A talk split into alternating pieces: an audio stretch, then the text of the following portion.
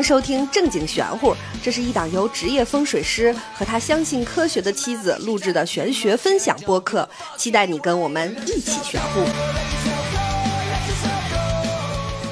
欢迎收听《正经玄乎》，我是大刘儿。我是王权，今天我们来讲讲财位。哎呦，太重要了！这关于发财的事儿，这是每一个人心心念念的必修课呀。今天我们主要讲讲什么是财位，财位有哪些不同，财位催财真的能催来吗？以及我们需要用什么东西来催财。最后，我们来讲讲为什么有的家里面做了催财，但是并没有催来财。嗯，都想听，都想听。这期实在是太好了，同类型话题能不能再聊个十七八期？你说现在大家谁不想发财呀、是吧？嗯有的人把这个一生的意义都归为发财了，是吧？你是爱财的人吗？我够用就行，够用，够嗯谁用？够你用。毕竟够我用和够你用不是一个量级。来吧，第一个什么是财位呀、财位是代表着财运的位置，它可以影响人的财运，所以被叫做财位。财位实际上有很多，比如明财位、暗财位。所谓的暗财位呢，就是风水理论当中算出来的财位，为了区分于明财位，被称作暗财位。实际上，它就叫做财位。这个财位的找法呢，需要根据各个门派的理论不同，它找到的位置也不同。如果不同门派财位不在同一个地方，那它管用吗？摆这儿也行，摆那儿也行。因为它的理论系统不同，所以财位的位置也不同。但是推动起财位最终的目的是把家中财运的气场引动起来。这个财位的推动，相当于家中财运引动的一个起源。用财位引动了财运之后，家中的气场就会充满着财运。人在这种财运的环境当中生存，就会受到财运财气的影响，进而引动了人身上的财运，最终把人的财运养起来。哦它的核心本质都是旺人运，哦，只不过是方法不同而已。那那么多门派，咱摆的地儿要都不一样，我在家里蒙也能蒙出来一个呀，感觉。你蒙的东西它不是系统性的呀，哦，也就是说，除了这个财位摆一个什么东西，还得搭配着什么东西，是吗？当然当然，哦，比它如不是一个点。对呀，比如财位的作用，它有养财的，有催财的，也有助财的。嗯，这些个财位的用法有本质的区别的。比如说养财，养财是养财运，这个养财运是需要滋养的，同时养财运的这个财位也是需要滋养的，要不然它就会变成一个无源之水，它会很快的枯竭掉。哎，我问一下，咱有的时候就说这个臭臭只能拉在自己家里，最好别拉在外边儿，叫肥水不流外人田，是这么说吗？啊，风水上对这个有解释吗？不能在外边儿拉屎。哦，这个不是，有很多的顾客过来问我，家里头有下水会不会流财破财？但你想想，哪一家没有卫生间，哪一家没有下水？只要这个下水不是在家里的财位上，就不会形成流财破财的情况。哦，那卫生间如果落在财位上的话，我疯狂拉屎可以弥补漏吗？ 疯狂拉屎得去治病。 继续讲啊，催财运实际上是让你的财运来得更快，它是一个提速，而财运的量并没有增加。那按照你那个理论说，那这个财是定量的吗？每个人？这个就涉及到了财库，每个人都有财库，根据每个人的命理不同，带的财量也不同，有的带的多，有的带的少。而催运是让财气运转加速，快速的让财气到来。我提前得这个财运，会不会有人命里就没有这个时机？每个人都会有，只不过是大小多少而已。哦，这句好踏实。嗯那比如说，就像这个财库的问题，就比如说我把我后半生的财挪到前面来了，就是这个财一旦定量的话，这个人怎么看自己这个定量多少呀？这个是命里头带的，就每一个人都有一个自己的命运。如果这个命运没有改变的情况下，按照它原本的轨迹，每一个人是有一个大概的量的。是吗？那我大概是多少？你不知道，我算不出来。有两亿吗？呃，比两亿多。我说少了是不是？但这个事儿你说啊，我的那个命它就限制了这么多，但是我突然之间，嗯，哎，我这心胸开阔了，我觉得我能想十亿财富，嗯，啊，就是我意念上给自己这个精气神儿，它就已经拔起来了。那我这富婆的状态我也有了，哎，那我这个财库会大点儿吗？会啊呀、所以这事儿就纯看自己野心。应该是纯看你能承载多少财。有的人突然发了财了，他的德行他就变了，有的变得狂傲了，有的就变得奇怪了。本质上是财富的量会不会对你的个人生活习惯造成重大影响？这个是你的心胸，你的德行能不能承载住？就是你有钱了，你能控制得住自己，不狂不作，可等有钱了，我不狂，这人什么时候还能狂呀？哎，你说我这样处理这个事儿行不行？就是我现在没钱，条件不好，我先狂，我狂到头了，我就我就我就可狂了，我就。然后这样，等我有了钱以后，我再狂，我也狂不过以前了，我反倒显得我这个人收敛了。这样是不是能守住财？对， 这是不是个好方法？嗯，听众朋友们，我现在都在给你们使这个民间奇招呢，你知道吗？你们都得记下来。啊，首先啊，就是咱得先确立，就是在自己心里想，哎，来多少钱我都能接，哎，钱从四面八方来，是不是？来多少钱我都不变，来多少钱我都稳如老狗，是不是？没错儿，就这种感觉，对我就能乘十一，是不是？就这么想，嗯。然后其次，日常你就先奇怪一点，狂一点，仿佛有十一，这样十一来了，你就也没有大差不差的，就这样十一来了，你反而内敛了。哎呀呀呀，你看看，继续说啊，还有一个是助财运，助财运是一个外部附加的运势，相当于我身上穿上了战甲，我的防御力就提高了。但是战甲一脱，防御力就下降了，这是一个附加的财运，是一个外力，也可以理解成幸运值。我的幸运值高了，我会有很多的外财，哦，但是等到我这个幸运值下去了，也就是没有助力了，我这个外财也就没有了。这个运不是我自己的，它会随着状态的改变而随时消失。明白了。那一般情况下，家里边常做的都是养财的局，对不对？这个得根据实际情况，正常的情况下应该做养财局，但是有的情况养财局你做不了，退而求其次，只能做催财或者是助财的也可以。那咱家呢？咱家做的就是养财运，养财运的好处是没有后患，财运是一点一点被养起来的。人得了财运的帮助之后，不会过于偏激，不管是人、宅还是运势，都没有大的波动震荡，财运会始终保持在一个平稳上升的状态，一直养到人或者是宅达到了能承受财运的上限之后，开始保持平稳。啊，那咱这个一室一厅，这也成不了多少财呀！我说这二年怎么不行了呢？咱是不是该换房了？需要换一个能承载更大气运的房，养更大的气，来助更大的财运。哇，这不是越有钱就越有钱呗？这就是为什么民间说有钱的人越来越有钱，没钱的人越来越没钱。你想一个最简单的道理：有钱的人他随便搞一个什么东西，比如买一个房，没过几年，这个房哐哐涨价，从几千万变成了好几亿了。那他这几年什么他都不用干了，他光倒腾房他就够了。而没钱的人，他每一天都徘徊在生活的经济压力之下，每一天都在为了糊口，哪还有精力去搞这些？明白了，所以这个居住环境真的很重要，它真的是会影响你的财运的，当然。所以就是绝对不能胡乱对付。房和生活是不能对付和将就的，它长期的影响人的精气神。嗯，最简单的，你去商场里逛，你看那些个逛商场的人，有的人你一眼就能看出来这个人是有钱的，嗯，对，有的人你一眼就能看出来这个人是干什么的。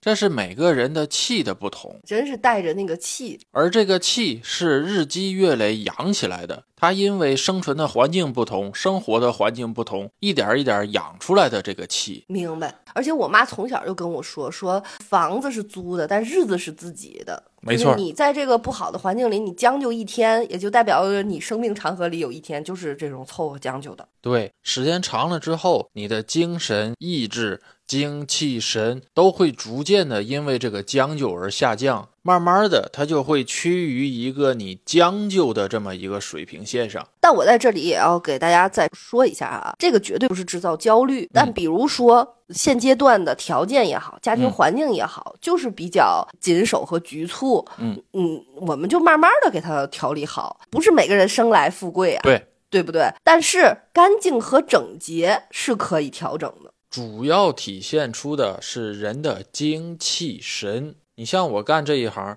也见过一些个贫困户，嗯，有一些贫困户家里头脏乱堆得乱七八糟的，每个人每件事儿都在将就将就，而这个将就的生活习惯是和生存环境相互影响的，人造就了环境，环境同时也影响着人，嗯，他做事儿也是将就的，生活也是将就的，没有好转，没有期待，没有进取，就是那么将就着活着。而有一些个贫困户家里头，他虽然也没有东西，但是他是干净的、整洁的，一进屋你就能感觉到那种积极向上、积极进取的气场。他的人也是热情的、开朗的。这一类的贫困户，大概率会在很快的时间内就脱困了。啊，明白。当然啊，权儿哥说的这种也不代表你要日常积雪的去过活，嗯，因为对现在比如说年轻人忽然之间意识到我可能跨越不了某一个阶层了，嗯那我选择的所谓的摆烂，不是让你嗯天天在家躺着、无所事事。就如果比如说你享受现状，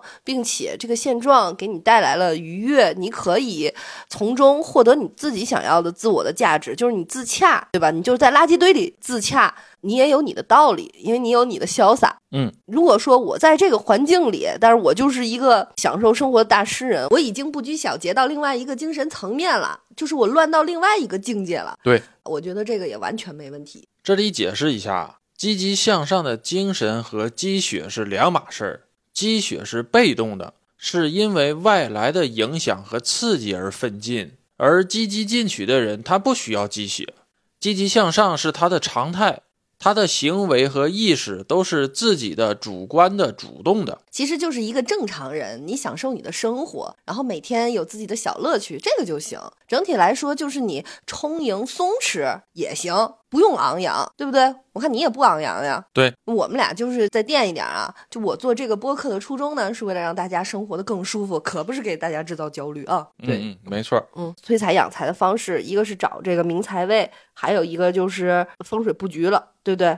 市面上这些个师傅们，大部分的他不会告诉你他做的催财到底是个什么样的催财，是养来的，是住来的，还是催来的。那你会告诉你的我一般做的都是养财的，如果做不了养财，需要做催财或者是助财的，我会告诉人家我做的到底是什么，这个东西应该怎么弄。嗯，刚才你提了明财位，那我们接下来就来说说明财位和财位之间的区别。好，现在的明财位啊，已经发展成了一个民间常识性的财位了。嗯，它具有一定的独立性。明财位是不需要配合室内其他的位置，就可以单独起到催财效果的财位。哦，相对于财位的区别，明财位的力量是有限的，因为明财位没有滋养，也没有后援支持，嗯，全靠摆在明财位上的催财物品的气场，增加明财位的气场，引动的财运。当明财位的气场达到一个可以催财的临界点的时候，就可以显现出催财的效果了。明白。另外一个，明财位的摆放是需要摆在明面上的，哦，这这，它不像理论上的那个财位可以藏起来，它必须摆在明面上。它的气运转化是在明财位上摆放可以催财的物品，这个物品是在不断的催动明财位的财气的。当人回家一开门的时候，看见这个明财位上的物品，内心产生了愉悦。这个时候，人和气场就产生了一个连接。明财位上被催动的这些个财运气场，就会加持到人的身上，财运是这么被催起来的。咱家明财位咱家明财位跟我们家的财位是重合的，这个明财位是合进了我们家催财阵法当中的，所以你就看不见，也不需要摆在明面上了。所以我一进门就没有那一下愉悦。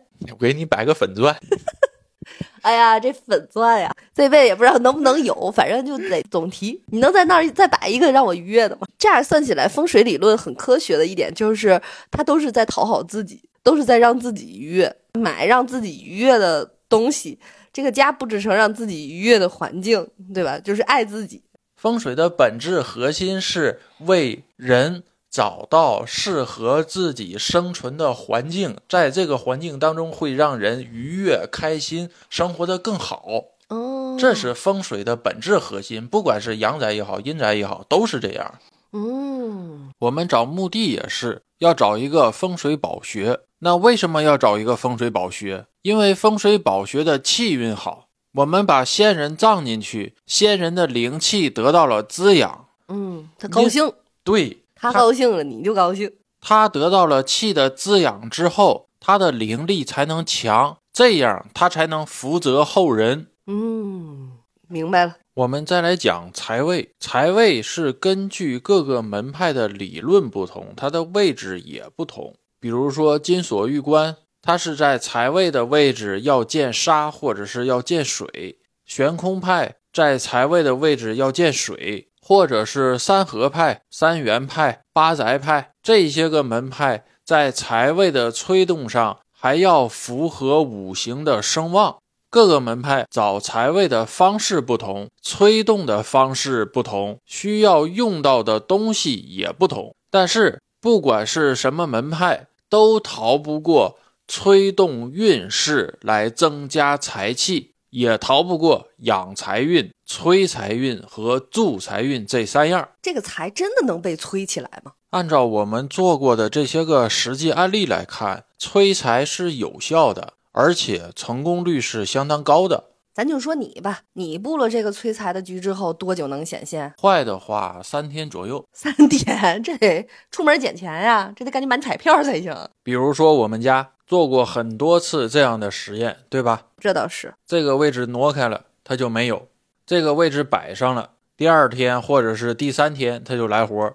嗯，是，最长的一百天，它也是会显现出效果的。这个一百天是用来转化室内气场的时间。哦，就给他点时间吧。再难的气场，一百天的时间它也足够转化了。如果超过了一百天没有显现出效果，那就是这个催动没有起效。那它能持续多长时间呢？还是一把一算啊？持续的时间要根据你使用的理论和你摆放的方式来判断。啊哦，比如说，以宅为基础的摆放不动的催财阵法，那这种的就是一直这么养着，一直养到宅能承受住的财运的极限，然后持平。明白。这个极限其实就是你这个房子的极限了。这个极限是房子所能容纳的气运的极限，而有的理论方式，它是一年一换，它是根据三元九运、九宫飞星的方式来布置催财阵法。哦，就一年一换。对，一年一换，有的甚至是一个月一换。就你在咱家都用过多少门派的？我在咱家用的是三合派、九星派，配合了阳宅五气和三元九运，我把这几个理论的财位融合到了一起，布置成了一个相辅相成的阵法。哦，表面看起来就很简单了，这儿摆一个这个，那儿摆一个那个，但实际上它都是有相辅相成的规律在里头。要考虑流年运势、九宫飞星、八卦的五行方位、房屋的五行方位、财位的五行方位，以及应该怎么纳气，人的命理是什么五行，用什么方式把室内的财运、财气加持到人的身上，这是一整套的系统。同时也是符合五行声望相辅相成的。所以这个房子它也有头儿。当它达到它的承载极限，却不是我自己的那个十亿极限的时候，它就得换房了，对不对？对。那我那十亿极限，那我真得住泛海去了，你也可以住清河湾，对 对对。高低它得整一个四五百平的大平层了，是不是？要不然往哪乘那十亿去？这一室一厅，它肯定也乘不了呀，这十亿。 你也可以考虑东山树。哦，我把那英那四点五亿的买过来，你都有十亿了，花四点五亿买个房能咋的？我吃 饱了撑的我，哎呀，这做梦是真高兴呀！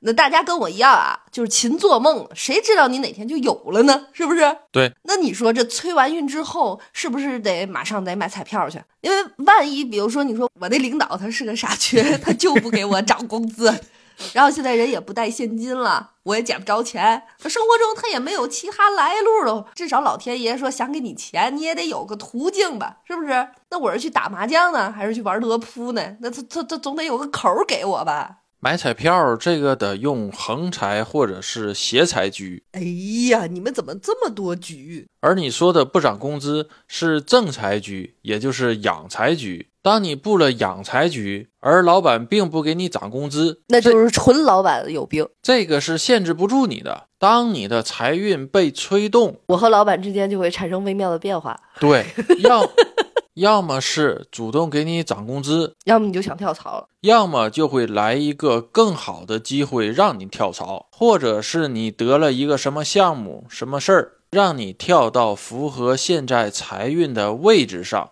让你得那么多财。那比如说我做完财运，我可以大声说话吗？ 可以， 就做完财运之后，我就一下子我就牛逼了起来，然后我就跟老板大呼小叫，老板就会觉得哇，他怎么突然之间这么自信，这么有底气？他竟然敢吼我，好有魅力！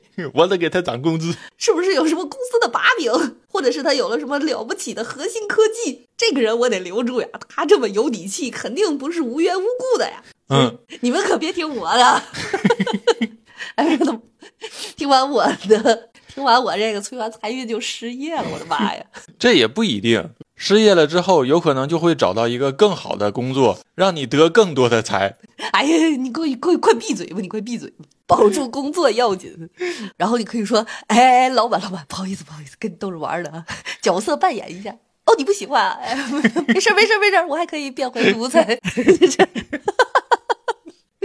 然后老板一想，嗯，这个人很幽默呀，最后靠幽默涨了工资， 哈哈！哎呀，哈哈，我不能发散了，你快说自己的财位吧， 这一类的是正财局的显现效果，这么都快被我说成邪门歪道了。布的也是正财的阵法。嗯，像买彩票、黑色收入，人灰色怎么跑你这儿成黑色了？你赌不是黑色的吗？怎么就变成灰色的了？哦哦，哦那不能赌，那不能赌啊！或者是澳门、香港那一类的开赌场的，它布的是横财局或者是斜财局，我知道的是，澳门的很多赌场，东南亚的赌场都不让带佛牌的进，带这些个东西会扰乱原本的阵法。而且我知道澳门的好多赌场，东南亚的赌场那个牌桌底下都埋了好多像佛牌、古曼那样那些东西。赌场的那种阵法，它是由大到小，精细到每个牌桌的，啊，是吗？甚至于牌桌上的每个荷官，它的五行命理都是算过的。哦，你可以理解成一个赌场是一个大的阵法，一些个关键的位置上都摆了重要的东西，然后每一个牌桌、每一个荷官，甚至于每一个功能区，都是这个阵法当中的细小的东西，把这些个因素插入到阵法当中，由大到小相互连接，形成一个完整的系统的阵法。哎，要你去了赌场，你能看出来哪个桌能赢钱吗？我命里不能赌，逢赌必输。咱俩打麻将吧。麻将对于我来说可以娱乐，就是纯玩儿，嗯，但是不能动真格儿的，动真格了就赌博了，你就该进去了。我是肯定会输。你这么衰呢？嗯，这不是衰，这是缺的这一项 啊，所以你也不能炒股，不能就是任何跟侥幸相关的都不行。都不行。炒股啊嗯，买彩票啊，甚至于十拿九稳的事儿，我要赌一把都会输。得十拿十稳。的十拿十稳，百分百一定会成，这种的它就涉及不到赌的成分了。那比如说啊，这个沟，嗯，你觉得自己能跳过去，你跳不跳？这个沟可以跳，但是如果我跟人打赌，我说这个沟我跳过去，你能给我多少钱？这个肯定完，这个肯定掉沟里去，啊，那么有意思，好想试试。 哎呀，这太好玩了。全是血的教训总结出来的。我就不能赌，一开始我也不知道我缺的是这一项，突然有一天我摔了个大跟头，才意识到哦，原来我缺的是这一项。哦，就是像你这种天生的风水师，命里都会得缺点啥。其实每一个人都会有一项缺失，只不过你没干这个，你这一项缺失不会被放大到极致。就你这有点夸张了。对我这个是因为我干了这一行，赌的这一项数值被放大到了极致，就逢赌必输。逢赌哎必输。有一个电影就是张家辉演的，他特别特别嗯衰，然后就好像是祖坟上盖了个厕所，嗯，然后他逢赌必输。那另外一个人呢，就利用他，就反向利用，带他去赌场，就他买啥他就反着买，就这种，然后挣得盆满钵满的。我是不是可以这么操作一下？这个在赌局上叫做早衰仔，就是看谁衰，他赌什么我就跟他赌相反的就会赢。我能这么操作吗？当然不能，干了这个你可是真行啊！咱不要碰这个啊，听众朋友们也不要碰这个啊。所以我们家一直都没有什么股票呀、基金啊，任何跟侥幸有关的理财。 现在余额宝里也没有什么余额了。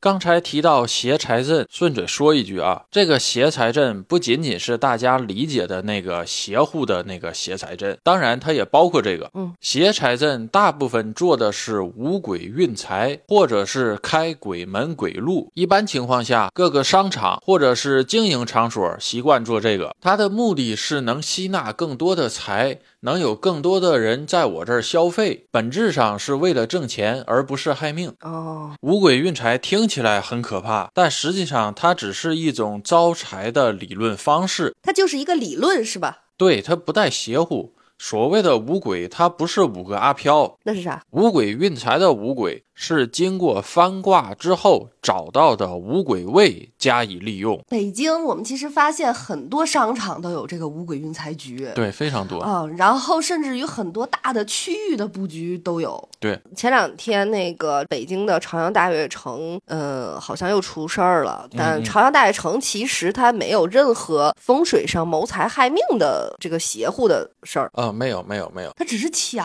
了，都是巧合，就这些人不想过了，凑巧都往那儿去。大禹城的风水阵法只是为了纳财，而并不害命。嗯，所以该去消费还去。这个你该去去，只不过是它里边的阵法比较迷。按照我的理解，朝阳大悦城是按照奇门遁甲的方式去排布的。哦，你比如说，它的占地是一个阴阳局，后边停车场的那一片没有建筑的那一片是阴局，前面大悦城燕尾市的建筑那个是阳局，而大悦公寓就是阴局的阳眼，进入地下停车库的那个停车口就是阳局的阴眼，整个区域是一个太极图。大悦城还有一些其他建筑类的这种风水斗法，我们回头单开一讲。接下来我们就来说说用什么东西可以催财。哎，对对对对，对于我个人总结的，催财物品分出现代物品和传统物品。嗯，传统物品里头包括一些个神兽，比如说貔貅啊、金蝉呐、甚至麒麟呐、功夫啊都有用的。但是这些东西大家可得选好了。我们去看很多顾客的那个家里啊，还有办公室，好多东西都买错了，因为他对们长得都很像嘛。没错，有很多的买到的是假的，还有买错了的。假的，比如说买金属铜的，它里边是树枝，外边镀了一层铜；太坑人了！有的买的玉的，但实际上它是玻璃的。哎，这些不法商贩非得在这些关键的风水摆件上坑蒙拐骗吗？因为你的目的不同啊。你比如说，我要去买一块玉，或者是买一个金器，你关注的点是这个东西是不是真的，明白了，而你去买一个风水摆件儿，你关注的点是这个东西好不好用，会不会给我带来好运，而忽略掉了它真正的材质是什么。哦，而材质其实就是好不好用的关键呀。对呀，而材质才是整个这个东西的气场是否正确，它是否有用的关键呀。还有就是上次啊我记得咱们看了一个办公室，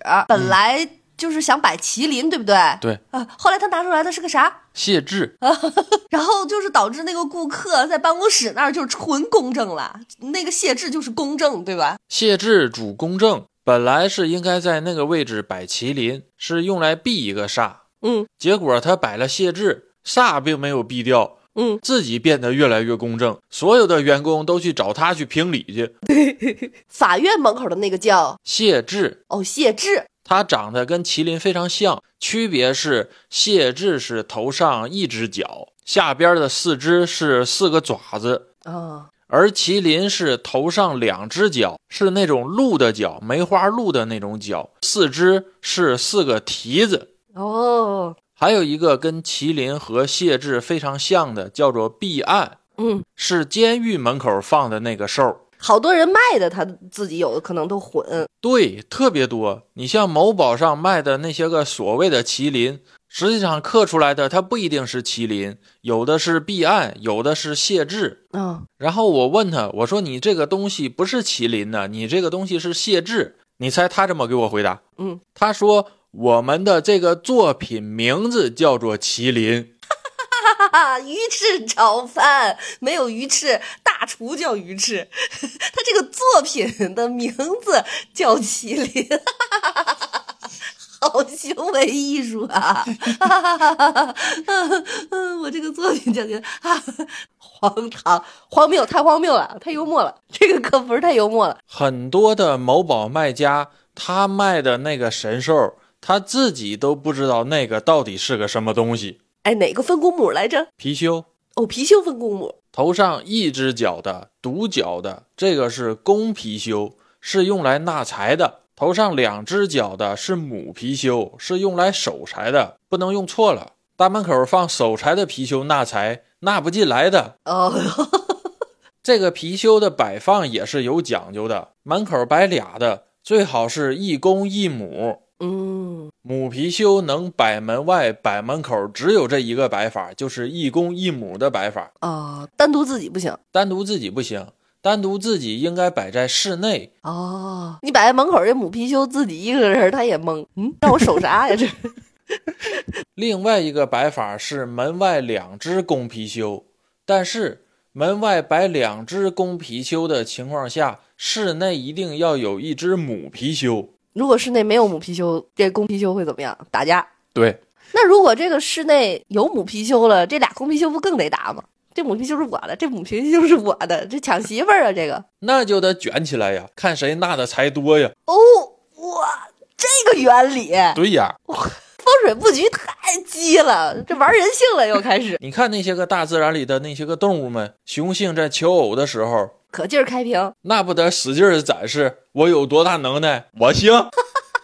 哎呀，乐死我了！你门口只有俩公貔貅，室内没有母貔貅，那不就剩打架了吗？就是纯纯的看对方不顺眼了。啊，嗯，也不卷，也不无情工作，也不纳财了。还有的传统摆件儿，摇钱树啊、金元宝啊、聚宝盆呐、山水、石头，这些个都是传统的风水摆件儿。保健不算，宝剑是用来镇宅的，它不是用来催财的，它只用来辟邪。嗯，现代摆件都有啥？现代的摆件儿是一些个艺术品，粉钻，粉钻也算对吧？只要你摆放的物品的气场够催动财运，嗯，它就可以用来被催财，不是传统意义上的非得用传统的摆件儿才能催财，不是这样的。明白。那我把这珠宝首饰盒放在财位上，这应该挺灵的吧？ 那里头它有珠宝呀，我光放一盒，空的在这儿等，就放在财位上。哎，跟这财位说，你自己看看吧。啊，你看不赶紧的，用这种心理上跟这个财位对抗，这不行。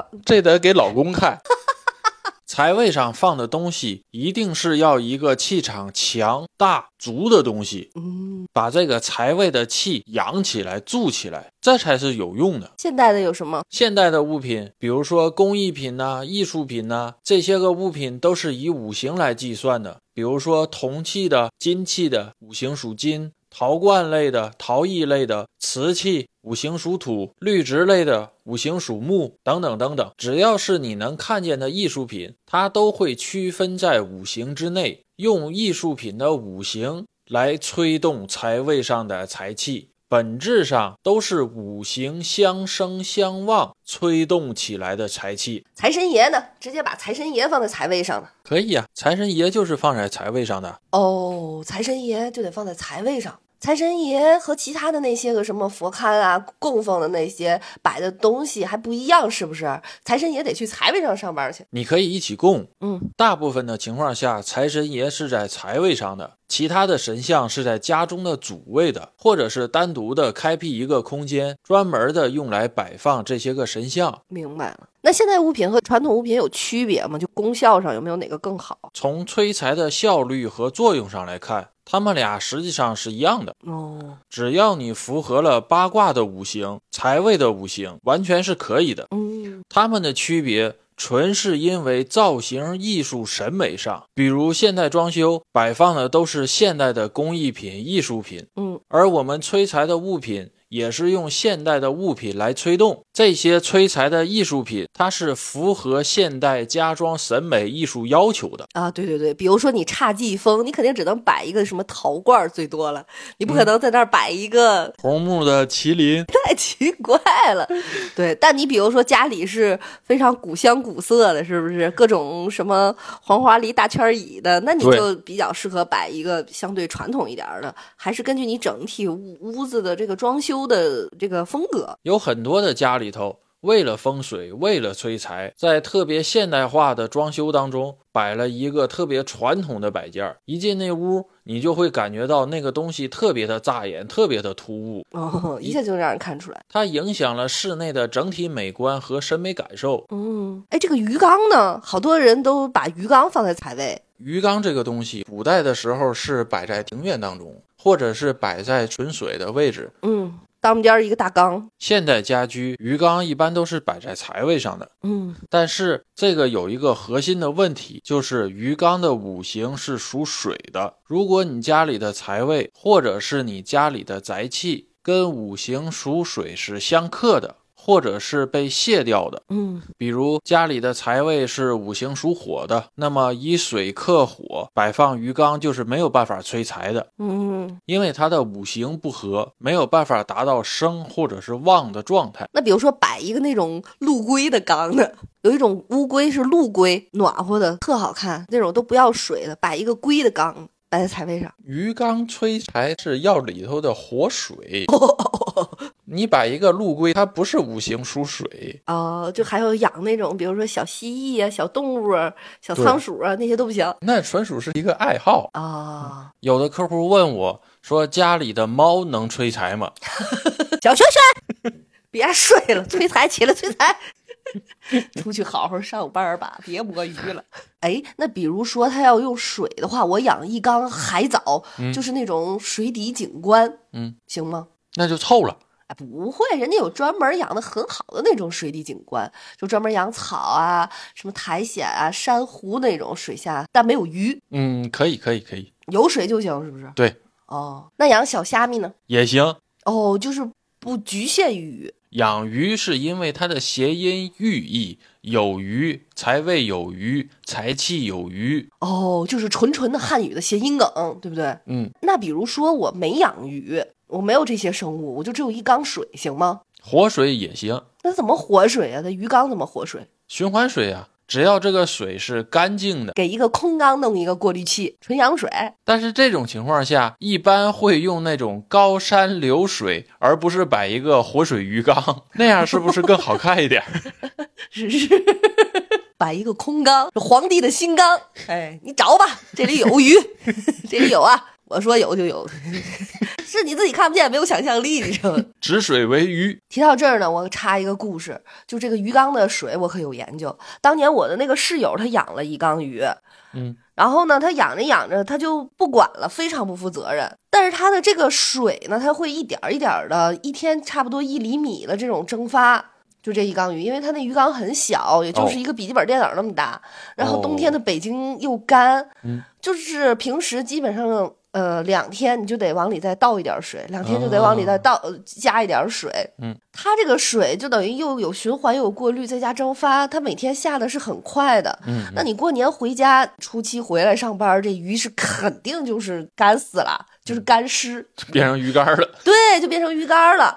然后呢，他呢，他就说那我也没办法，他就来一个这个，他就走了。嗯我当时我就想说，就我在大年初三的时候，我就在家坐不住了，我嗯就觉得这个鱼它一定会死呀。对呀、就是你眼睁着你就知道这件事儿，有时候又是过年，我就真忍不了了，我就求我姐，让我姐开车带我来嗯北京，嗯，我就生把这缸鱼抱回了天津。哎呀，他确实见到他的时候，他就是已经还剩下半缸水了，嗯，可想而知，三天之后那就是必死无这疑了。马上就要干死了。对我个人觉得，就是养鱼这件事儿，它跟所有的动物一样。对比如对说，对如果你在细心照料下，这个鱼自然死亡了，这个很正常，对嗯不对？但是就是像这种，就是绝对是因为没有安排好和不负责任而带来的这个死亡，我觉得就没有必要对，。这是人为的，对，然后呢，这缸鱼我就放在天津了，嗯我就回北京了，就等于老刘替我养嘛。嗯这个时候我就要说，咱们刷视频也好看电视也好，真的会被一些坏专家骗。嗯，就老刘不知道又听了哪个倒霉蛋儿，你知道吗？讨厌死了！说空调水过滤出来的水可以养鱼，对鱼好。哎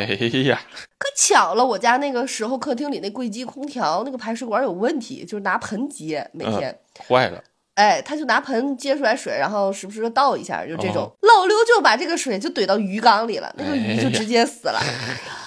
哎呀，老刘也难受，因为他这也不是故意的嘛，嗯嗯，就听了大傻瓜的这种建议，哎呦，哎我心里又难受，哎呀，可难受死了。哎这些个砖头专家们，所以我就说，这个养鱼就是养任何东西，第一你要负责任，然后第二个呢，既然养了，你就要多增加相关方面的常识，也不能谁都听信。其实一些特别金贵、娇贵、不好养的东西，咱们其实也没有必要非要去挑战。对，没错儿。接下来我们就来说说财位做了催财，但为什么没有起效？哎，对对对，这个可太重要了。财位没有起效，我自己总结的，它是有一个前提的。有很多的师傅他忽略掉了这个问题，这个问题就是家里头不能过于杂乱，哦，就又回到了这收拾卫生这块儿了啊。不仅是卫生，是家里头不能过于杂乱。哦，家里头过于杂或者是过于乱，你室内的气场就是杂乱的。那有的人他就在杂乱里，他就待着舒服，他怎么弄？你可以杂中有序，但是不能乱，满地乱七八糟的。有的家里一去看风水，下不去焦。走哪都绊脚都，它和干净卫生还不一样哈，有的是家里很干净，但是乱。东西乱，家里的气场就乱。人在这种杂乱的气场里，情绪也是波动不稳的，也是容易暴躁的。同时，你在这个家里头的气场乱，你不管怎么催，这个财运也是催不起来的，人的运势也是会波动不稳的。嗯，财气也好，吉气也好，或者是你催文昌也好，桃花也好，他们都是需要一个稳定的气场的。这又回到了这个财运不入脏门了啊！这王老师又来劝大家收拾卫生了啊！所以呢，还有没有可能，就比如说我这个屋子的财运它就到头了？这个是屋子里头能承受财运气场上限的问题。嗯，宅内所能容纳的气到头，需要宅内不停的催财，经过一段很长的时间，才会让室内的宅气充盈。当财气充满了之后，就会保持在一个平稳的催财的水平线上，这是所谓的到头了，而不是财催没了。哦，家中催财无效，大概率的都是因为家里头过于杂乱，财运财气根本就催不起来，它也动不起来。刚刚动起来一点儿，就被家里杂乱的气场给打散了。这个前提还得是你放对了东西，放对了地儿，但是它催不起来，对不对？那你要是彻底就在不对的地儿又放错了东西，那就是肯定催不起来。而且像你说的，除了明财位以外，其他的财位是配合着来的，对吧？对，更要注意的是，你放的这个东西，比如我们刚才说过的这个鱼缸，鱼缸你放在财位上，理论是催财的，但是你鱼缸里的鱼如果养的是五黄二黑的话，那这种情况财运还没有等催起来，横祸和凶煞并伏就已经先到了。哎呦呦呦呦呦！五黄二黑就是指它的颜色，对不对？就是在同一个缸里头，不能同时养五条黄鱼和两条黑鱼。天呐，那这个鱼缸摆哪儿都会催动这个灾吗？这个五黄二黑的鱼缸，如果摆在凶位上，它会扩大发凶的概率和程度；哦，如果摆在吉位上，发凶的程度会被吉位的吉气所降低，但是它会依然吹动横祸和病符。哦，而这个凶是会伴随着吉而来的，有的时候是来了好事儿的，但同时也是来了坏事儿了。这个就叫做吉凶参半。嗯，那如果它在就是不是什么具体的位置上，没有这个吉凶之分的位置，这屋里就没有平的地儿吗？没讲头的地儿。嗯，屋里没有这种地儿，屋里的吉和凶都是有程度的，比如从大到小，从高到低，从大吉、中吉、小吉到小凶、中凶、大凶，哦，没有绝对的平。都会占着那么一点点急，或者是占着那么一点点凶。所谓的平，都是占了一点点小急，或者是占了一点点小凶，它没有到绝对影响你的程度。在生活上对你发的小急或者是小凶，你觉得无所谓，可以忽略掉，但是它没有绝对的平的，没有绝对的零。哦，我们在这儿也就是提醒大家，如果你正巧碰上了这个，就得嗯赶紧换。这只是教大家如何去避凶。如果是因为你不明白自己头家里头无意摆了这个五黄二黑，那这个摆五黄二黑也是有损伤的，只不过这个损伤的五黄二黑以及催动凶祸的五黄二黑都是你自己来承受。嗯，但是你如果是给别人去摆这个东西，别人在受了伤害的同时，你自己的气运也是会降低的。嗯，这个就相当于我们的压生术。嗯，你在给人家施法的同时，你自己是需要付出一个能量源的，至少你的德行是受损的。对，知道这个也不能出去乱用啊，这可是害人的。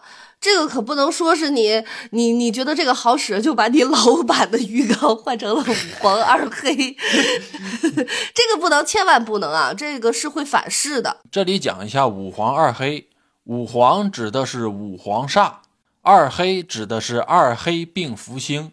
整个这一个缸里只有五条黄鱼和两条黑鱼，一共七条鱼，而七它代表着贼。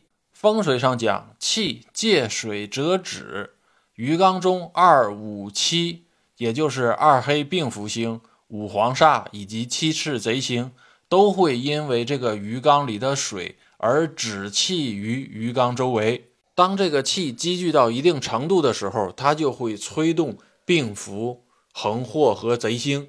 哦，这里头提出来，就是为了让大家不要这么干。还有一个催财催不起来的是入户门的位置，入户门的区域一定要干净顺畅，嗯，不能摆一堆鞋呀、杂物呀什么的。哦，不能摆一堆鞋什么的。有很多的家里头生活习惯是在入户门门口摆一堆乱七八糟的东西，甚至于有的家里头入户门都打不开、打不全，人从外边回来要左躲右闪的才能进来。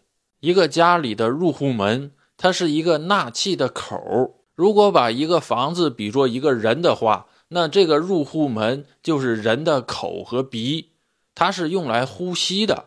你入户门摆了一堆东西，阻碍纳气，就相当于你人的呼吸是不通畅的。人长期的呼吸不通畅，它就会影响健康。同样的道理，宅纳气不足，纳气不畅，宅气宅运也是不足的。如果宅气宅运不足，它就没有办法达到以宅养人的目的。那这个门用总敞着吗？不用，不用，不用。那就成了口呼吸门， 所以它只是一个概念上的一个纳气。对，有的师傅说我拿窗户纳气，窗是可以纳气，但是窗户的更多的功能是通气、散气，换掉室内不好的气场。没有人从家里进进出出是走窗户的吧？这个所谓纳气是人过来过去，是不是？对于阳宅来说，纳气有两个主要的部分，一部分是人来回的走，纳的是人气；另外一部分纳的是自然之气，比如季风啊、阳光啊之类的。明白。还有一个催财催不起来的因素，是因为财位上有煞。财位上有煞，一种原因是因为外煞，比如室外有天斩、壁刀、路冲这些个行煞，直接透过窗户冲到你们家的财位上。另外一个有煞是你在财位上摆了一个煞气的东西，比如摆了刀剑呐、或者是五行相克、五行不符的东西。这种情况下，虽然你在财位上摆了催财的东西，但是因为财位有煞或者是财位受煞，它催起来的这个财气，首先是要先去抵御煞气，剩下的能量才能用来催财。明白了，如果你剩余的这个能量达不到催动财运的临界点的话，那么这个财运它就是吹不起来的，而且还有可能你催动起来的这个财气还不够去抵御煞气的，那这种的催财就完全没有用。 哎呀，这个财位还是挺难弄的，除了明财位是吧，还是要花些功夫的，又嗯涉及到五行，又得配合，又得没错买儿对东西，然后这位置又急了又凶了的，哎呀，对这不能那不能的，前边的这些个脏、乱、阻、煞，这是催财的前提。嗯，要催财，不能有这些个东西，这些个气场一定要顺畅稳定，在这种基础条件下才能去催财。下次大家一听正经玄乎，脑子里就想：“哎呦，王老师又催我收拾家、 打扫卫生了。说到这，往外插一句，有些家里头摆很多很多的照片儿，还有人物的那个照片儿，照片儿可以摆，但是千万不要多。虽然照片上的每一个人物单独来看气场非常非常弱，摆多了他的气场就强了，相当于你家里头又多出来了很多很多的人。”嗯，这个时候这个气场就会乱掉。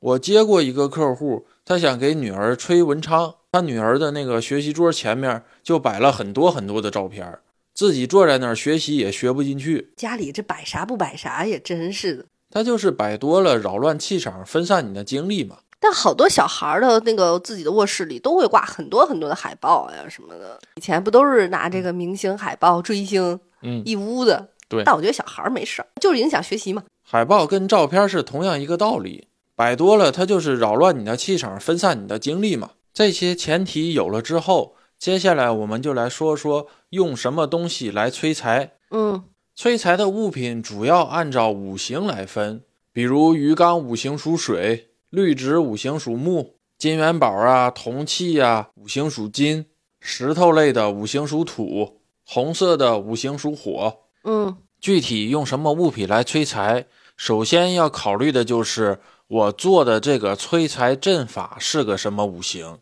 财位在什么卦位上，摆放的催财物品既要符合阵法的五行，还要符合卦位的五行声望。当然了，这种摆法太专业，大家自己在财位上摆催财的物品的时候，考虑到卦位的五行，大概率就可以起效了。卦位五行是什么五行？卦位的五行是按照后天八卦来确定的。所谓先天为体，后天为用。后天八卦正南为离卦，五行属火；正北为坎卦，五行属水；正东为震卦，五行属木；正西为兑卦，五行属金；西南为坤卦，五行属土；东南为巽卦，五行属木；西北为乾卦，五行属金；东北为艮卦，五行属土。它们的用法是方位的五行要生旺催财物品的五行，嗯，不能摆反了。哦，这个很关键啊，这个大家得拿笔记一下。举个例子来说，比如你们家的财位是在正东震卦或者是东南巽卦，那正东震卦或者是东南巽卦五行是属木的，那这两个位置就可以用绿植来催财，因为绿植是五行属木的，木和木为旺，会非常强横的催动财位的财气。嗯，又比如说，你们家的财位是西北乾卦或者是正西兑卦，那西北乾卦和正西兑卦五行是属金的，催财的物品就可以选择是五行属金的或者是五行属水的东西。五行属金的，比如现代的金属类艺术品，或者传统的金元宝、铜碗、大钱儿；五行属水的，比如鱼缸，都可以用来催财。那今天呢，权哥给咱们讲了讲这个财位和一些财位上摆的、放的，还有一些注意问题。嗯，我觉得这个财位其实我们还有好多没说到的，对之后还可以接着再接着聊，接着说。比如说一些个写法呀，或者是催财的五行当中每一个五行具体怎么操作，这些个我们以后慢慢讲。嗯，对。那今天这期呢，如果有感兴趣的朋友，可以添加我们的小助手，嗯然后在评论区里留言呢，被回复的几率比群里 大。 对，因为群里都过过去了。对，所以希望大家加我们小助手进我们的这个玄乎群，我们嗯每周也有轮群的这个抽奖。对，大家也可以在里头相互讨论。对，那有需要的可以联系我们，拜拜。拜拜。